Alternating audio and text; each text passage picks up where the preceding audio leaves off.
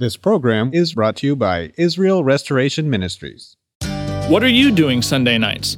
Come join Friendship with God radio Bible teacher Tom Cantor of the Friendship with God Fellowship Church every Sunday night at 5:30 p.m. at The Vine at 9336 Abraham Way, Santee, California.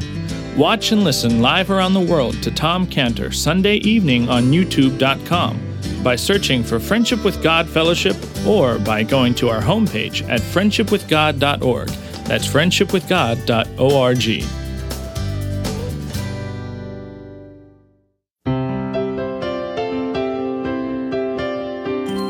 Welcome to Friendship with God with our Bible teacher Tom Cantor.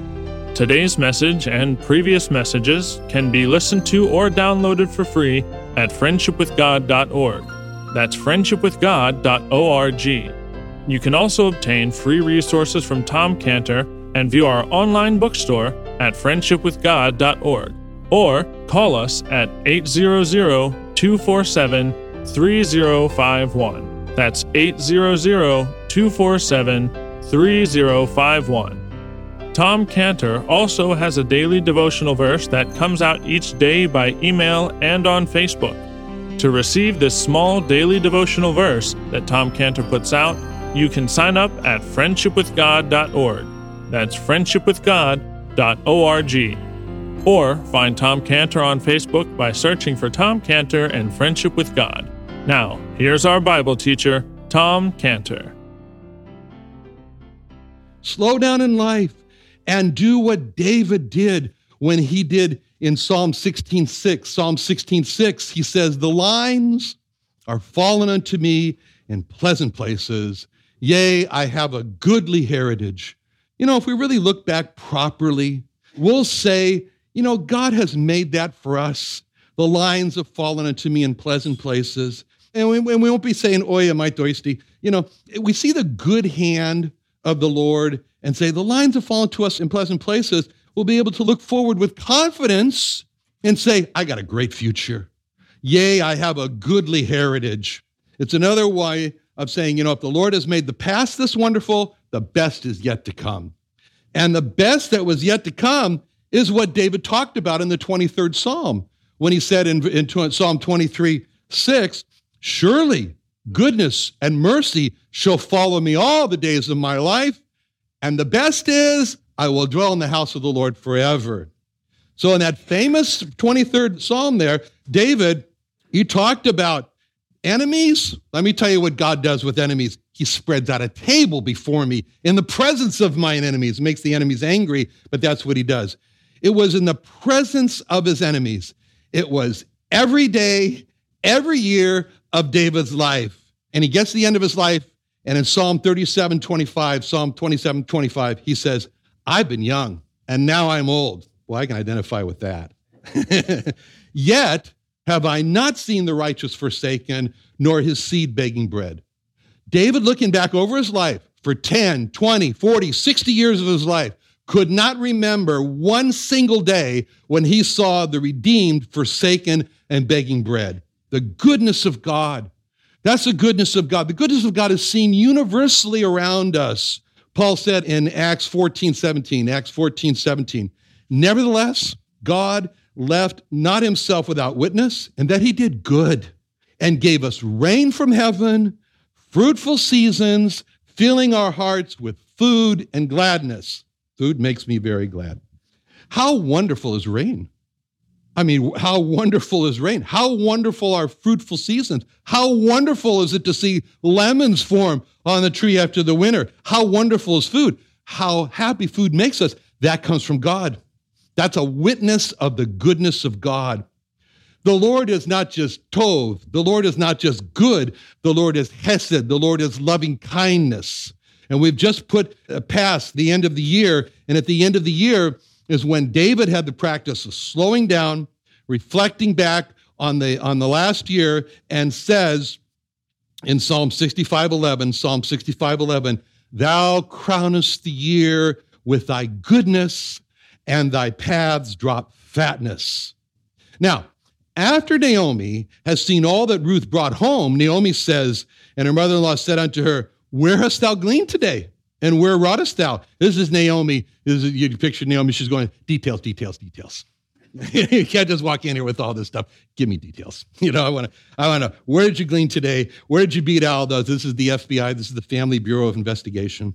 So, but before Naomi learns anything about the details, before she even gets an answer, she doesn't ask first. Before she does that, she pronounces a blessing with the words in verse 19 Blessed be he that did take knowledge of thee. See, before Naomi even knows the name of the person who enabled Ruth to gather so much, she blesses the person. Naomi's generous with her blessing. Wait, is this the same Naomi? Wait, wait, wait, wait. Chapter 1, verse 19. Is this the Naomi who we're talking about where it says, So they went until they came to Bethlehem, and it came to pass when they were come to Bethlehem that all the city was moved about them, and they said, Is this Naomi? And she said unto them, Call me not Naomi, call me Mara, for the Almighty hath dealt very bitterly with me. I went out full, the Lord hath brought me home empty. Why call me Naomi, which means pleasantness? As seeing the Lord hath testified against me, the Almighty hath afflicted me. She didn't want to be called pleasantness anymore. She wanted to be called bitter. Is that the same Naomi who wanted to change her name from pleasantness, uh, Naomi, to Mara, bitterness? Naomi's changed. Naomi has changed. Naomi, she's the one who wanted to change her name to Mara, bitterness, because she saw that all of her problems, blaming God, she says, Call me not Naomi, call me Mara, the Almighty. It's his fault. He dealt very bitterly with me. I went out full. Look, he brought me home empty. Call, call me thy Naomi, seeing the Lord's testified against me. The Almighty afflicted me. She could not be pleasant at that time. She could, she wasn't pleasant to be around. She was not Naomi when she said, I went out full, the Lord brought me home empty. The Lord testified against me, the Almighty hath afflicted me. For Naomi, at that time, it was all about her problems. It was all about, oi, am I thirsty? Eh? When Naomi focused on her problems, she was not pleasant to be around. She was not Naomi to be around. But when Naomi talked about in verse 20 how someone had taken knowledge of Ruth, Naomi's pleasant. Naomi is Naomi to be around. When Naomi stopped talking about how God had mistreated her and started to pray for God to bless others, then Naomi recovered from her disease of bitterness. And that's the best way to rise up out of depression, to rise up out of discouragement. Pray for others. You know, yesterday or a couple days ago, I wake up with a mole in my itching and a black dot in the mole. And I go, oh no. And I call five dermatologists till I finally find one who could cut it out, you know, within the hour. you know, I was in a state of, wait, do I have a suspicious looking mole? And right in the middle, I got a call from a person who was experiencing a loss of leg movement and he wanted me to pray for him. And I stopped and I thought about what I really wanted the Lord to do for him. And like Naomi, I prayed for God's blessing on him and I stopped worrying about my mole. And so, anyway, Naomi has stopped with the chapter 1, verse 21, the Lord testifying against her and afflicting her. She stopped all that. And now she's progressed. Now she's risen. In chapter 2, verse 29, blessed be he that did take knowledge of thee. It brought Naomi out of her own personal bitterness. Naomi is generous with her blessings. That before she doesn't even know who she's blessing, but she's blessing. Hmm? But how Naomi describes the person she's blessing, it shows that Naomi has seen that this person has true kindness. This person has true kindness because Naomi describes the person as taking the first step of true kindness, looking at the condition of Ruth or taking knowledge of thee. What Naomi said about Boaz is what the Lord Jesus Christ did for us. Our dearest friend, the Lord Jesus Christ, took knowledge of us as it says in the hymn, he saw me plunged in deep distress and flew to my relief. For me, he bore the shameful cross and carried all my grief. See, the Lord Jesus Christ, he saw each one of us. He saw each one of us. He saw how each one of us had plunged into our own personal grief. And his response was to fly to our relief. And our relief was his cross which was shameful for him because he was carrying all of our grief. Why did he do that? Why did the Lord Jesus Christ accept the cross? because he took knowledge of our desperate condition of being lost in our sins. That was also wonderful for Ruth. Think of her. She comes home to a changed Naomi. This is a great day. And Ruth showed Naomi all that happened that day. And the man responsible, she says, is Boaz. Now look in verse 20 Blessed be he of the Lord who hath not left off his kindness to the living and to the dead. So, what Naomi says now in blessing is just not the same as what she blessed in verse 19. See, in verse 19, Naomi is calling a blessing on the person who took knowledge of Ruth. But in verse 20, Naomi is again asking for him to be blessed. But in verse 20, Naomi is now talking about the Lord. She's talking about the Lord when she says that the person should be blessed of the Lord. And then she describes that the Lord has not left off to show kindness to the living and the dead. See, in verse 20, Naomi is using the same sentence construction that Melchizedek used when he blessed Abraham in Genesis 14 19. When Melchizedek blessed Abraham in Genesis 14 19, it says, And he blessed him and said, Blessed be Abram of the Most High God, possessor of heaven and earth. You know, Abram didn't possess heaven and earth, that was God. Eh? Which is how the same construction that David used in Psalm 115 15, he used this in several places, but he said to Israel, Ye are blessed of the Lord, which made heaven and earth. So when Naomi said that the Lord had not left off his kindness, she's talking about the loving kindness of the Lord, which is what makes the Lord so precious to us. It's this chesed, it's this loving kindness. In Jeremiah 3:13, Jeremiah 3:13, he said, "The Lord hath appeared of old unto me, saying, Yea, I have loved thee with an everlasting love. Therefore, with loving kindness have I drawn thee. Was loving kindness. It was the loving kindness of the Lord that was David's basis for coming to God and asking forgiveness for his sin. How does a man ask forgiveness for the sin of raping a wife and murdering her husband? But he did. He came and he asked for forgiveness for his sin against Bathsheba, for his sin against Uriah. When he said in Psalm 51 1, Psalm 51 1, he said, Have mercy upon me, O God, according to thy loving kindness, thy chesed. He said, According to the multitude of thy tender mercies, blot out my transgressions. And we, so, so we could just picture the joy and the surprise that Naomi had when she hears the name Boaz. It's Boaz. Boaz. Naomi looked at Ruth and says, Boaz. you can see Naomi's mind. She's beginning to process the fact, Boaz, that Ruth has encountered. And she begins to explain to Ruth, look, Ruth, I know you're a Moabite, so I got to explain to you some very unusual laws that we have here in Israel, and that God had instituted these laws to care for the poor. And she's going through Leviticus 25. And Naomi explains to Ruth about Boaz. First of all, she says to her, Naomi says to Ruth in verse 20, the man is near of kin unto us. So, in other words, Naomi told Ruth, Boaz is a close relative of ours. And she didn't know. Ruth didn't know. And then with the next statement in the verse 20, she says, one of our next kinsmen.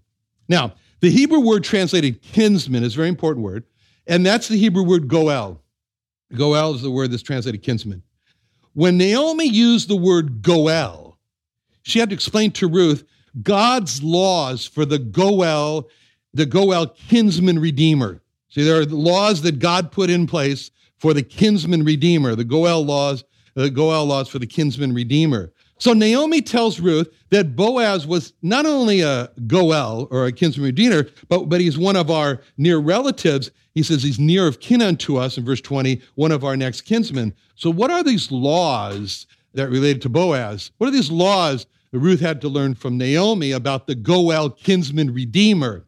Well, they're very detailed, several places, but especially they're in the 55 verses of Leviticus 25.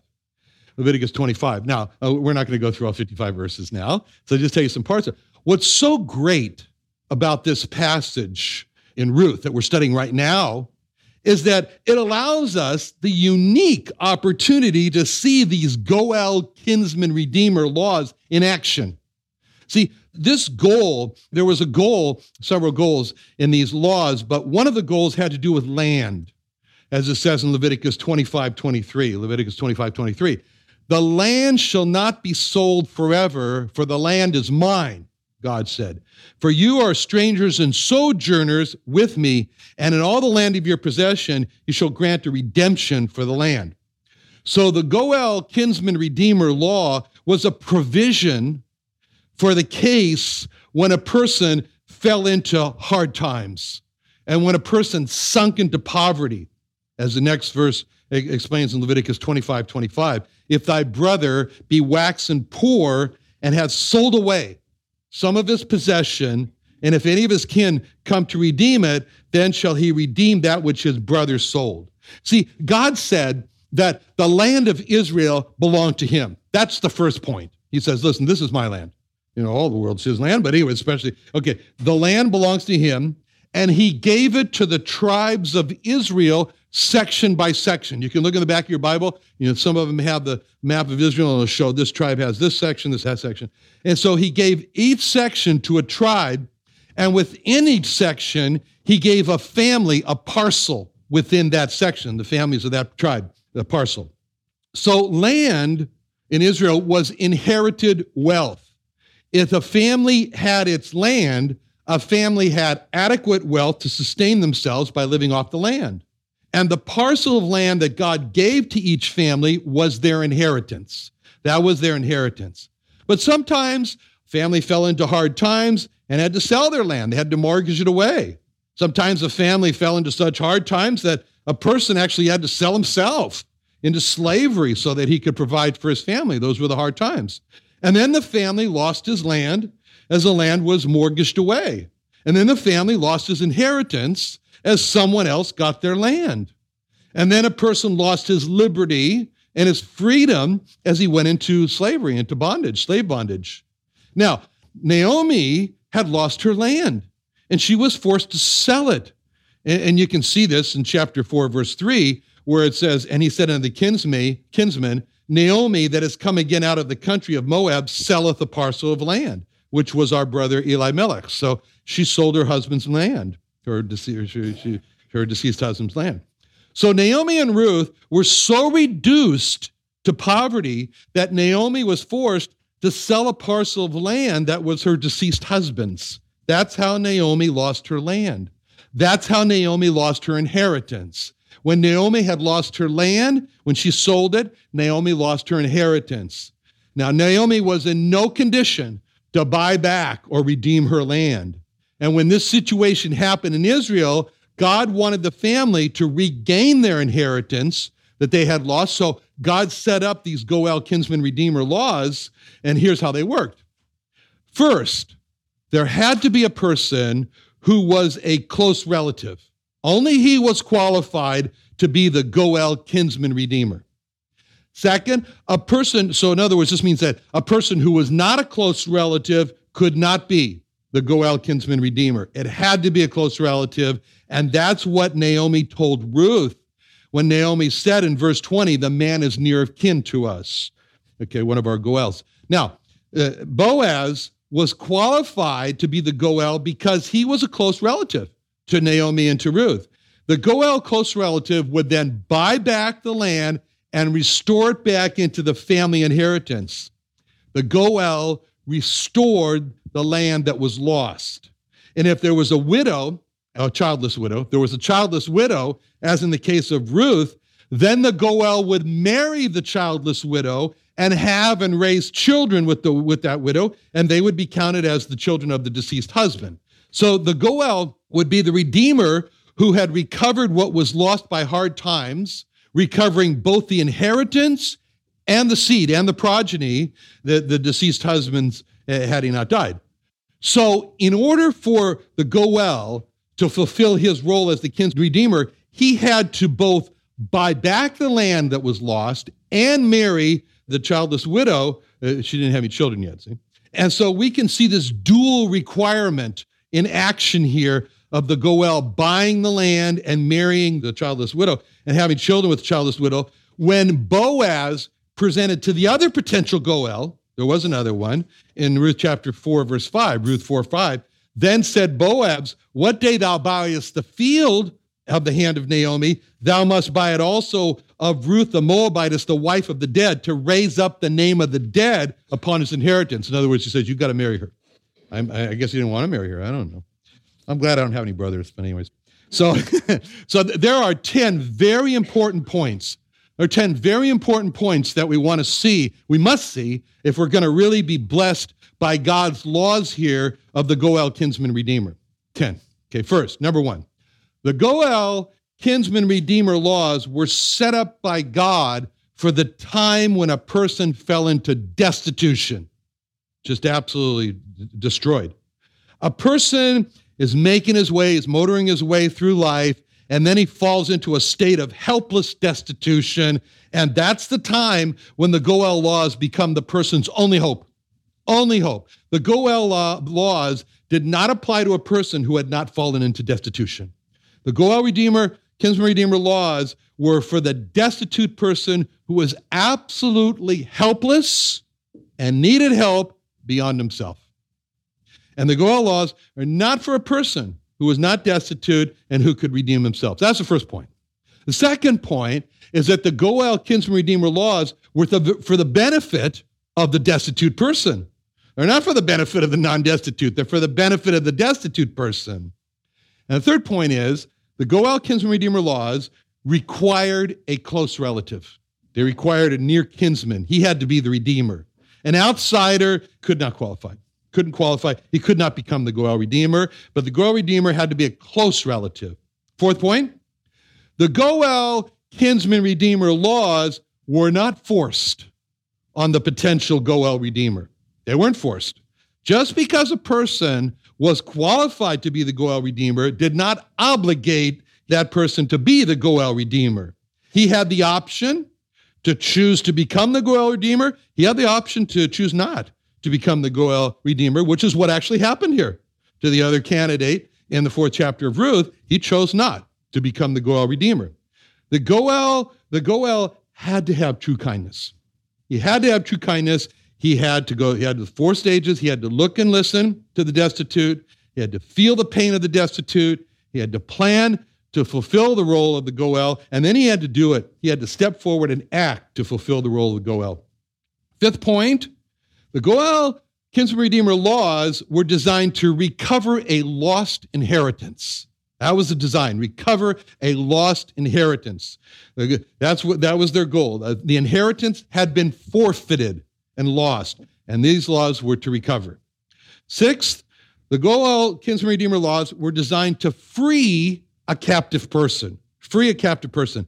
They, these were laws to, to free the captive, set him or her at liberty again. Again, the captive person who had sold himself into slavery had no way to liberate himself, had no way to redeem himself, and the Goel laws were put in place as a mechanism for a close relative to liberate him. And seventh, the Goel Redeemer laws were a way to be freed from a debt. These laws were for the destitute who had a debt that couldn't be paid. And the Goel took this debt he didn't have to pay. And eighth, the Goel Redeemer laws, they burdened the Goel with the debt and the obligation of another. He didn't do anything wrong, the Goel, and he hadn't fallen into destitute, but he had to suffer some consequences for what the other person did, pay money or whatever. Another wonderful day studying the Bible with our Bible teacher Tom Cantor here on Friendship with God. Don't forget that today's message and previous messages can be listened to and downloaded for free at friendshipwithgod.org. That's friendshipwithgod.org. You can also go online to find free resources from Tom Cantor and our online bookstore at friendshipwithgod.org. You can also find Tom Cantor on Facebook, and you can also go to friendshipwithgod.org to sign up for his daily devotional. Tom Cantor is also the founder of Israel Restoration Ministries. You can visit that website at israelrestoration.org. You can write to Tom Cantor at P.O. Box 711330, Santee, California 92071. That's P.O. Box 711330, Santee, California 92071, or email Tom Cantor at tomcantor at friendshipwithgod.org. That's Tom Cantor at friendshipwithgod.org. For more information about Tom Cantor and Friendship with God and Israel Restoration Ministries, call us at 800 247 3051. That's 800 247 3051. What are you doing Sunday nights? Come join Friendship with God radio Bible teacher Tom Cantor of the Friendship with God Fellowship Church every Sunday night at 5:30 p.m. at The Vine at 9336 Abraham Way, Santee, California. Watch and listen live around the world to Tom Cantor Sunday evening on youtube.com by searching for Friendship with God Fellowship or by going to our homepage at friendshipwithgod.org. That's friendshipwithgod.org. This program is brought to you by Israel Restoration Ministries.